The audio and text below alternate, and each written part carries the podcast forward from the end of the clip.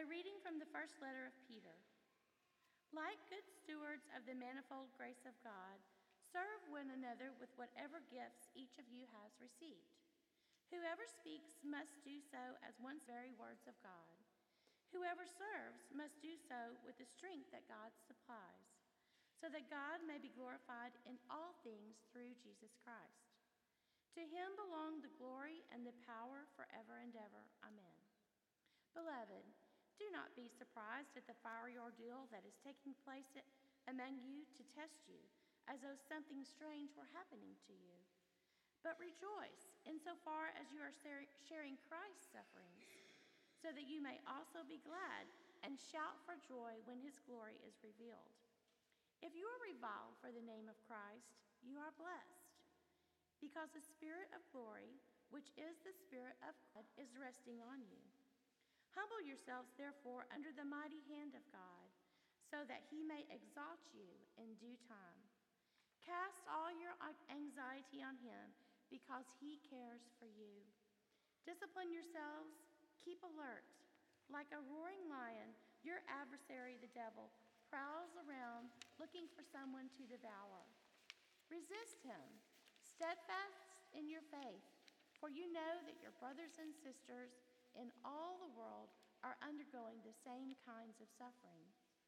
And after you have suffered for a little while, the God of all grace, who has called you to his eternal glory, will himself restore, restore, support, strengthen, and establish you. To him be the power forever and ever. Amen. Amen. The word of the Lord. Thanks be to God. Today's the last week in our preaching series over our new mission statement, which is We worship God, love our neighbors, create community, follow Jesus, and steward our resources. In our first week, we talked about how that when we go out and love our neighbors, it gives us opportunity to meet and experience Jesus.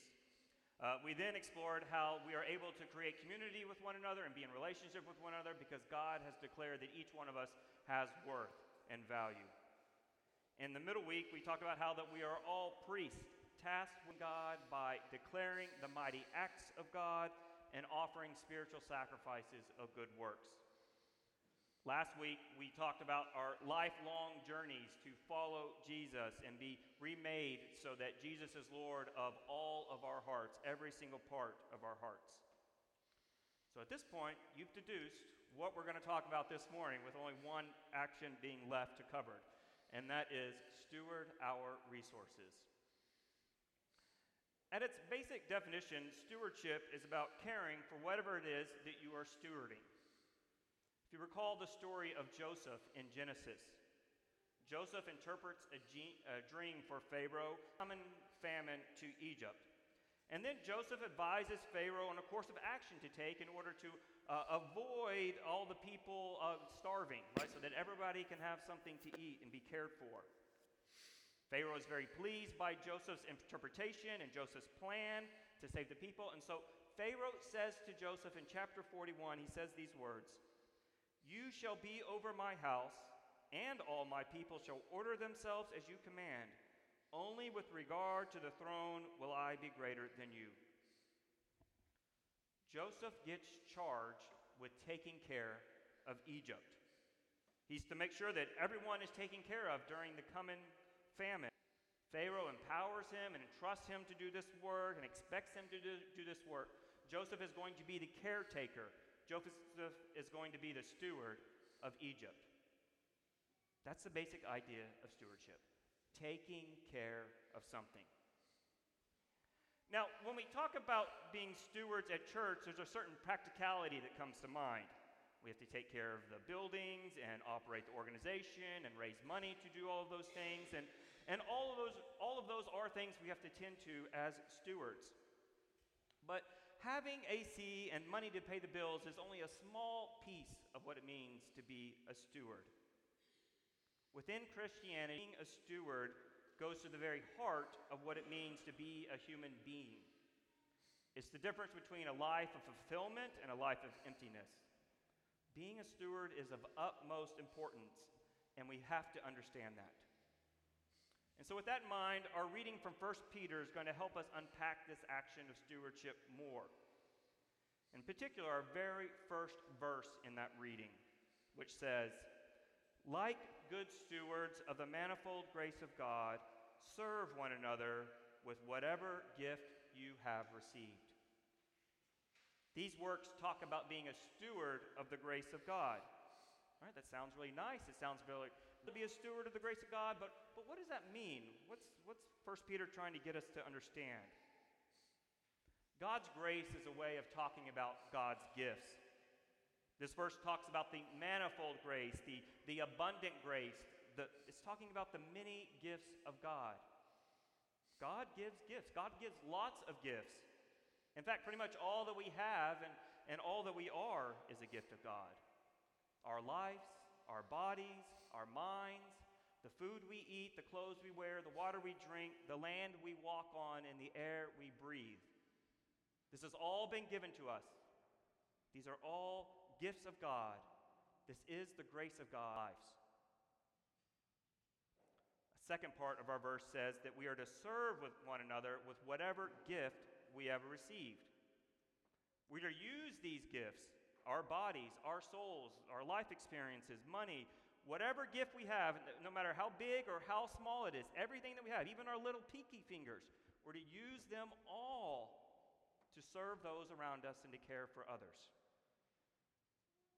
This is Christian stewardship, using the gifts of God to care for others.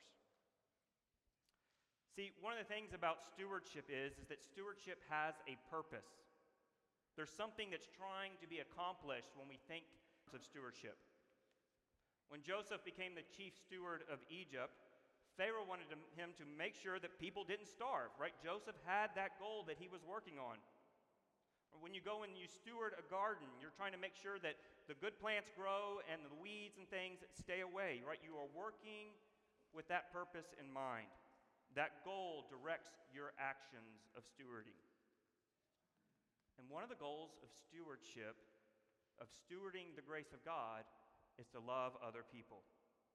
Loving people to direct our actions in using the gifts that God has given to us. Now, the nature of stewardship, which has a goal, very different than the idea of ownership.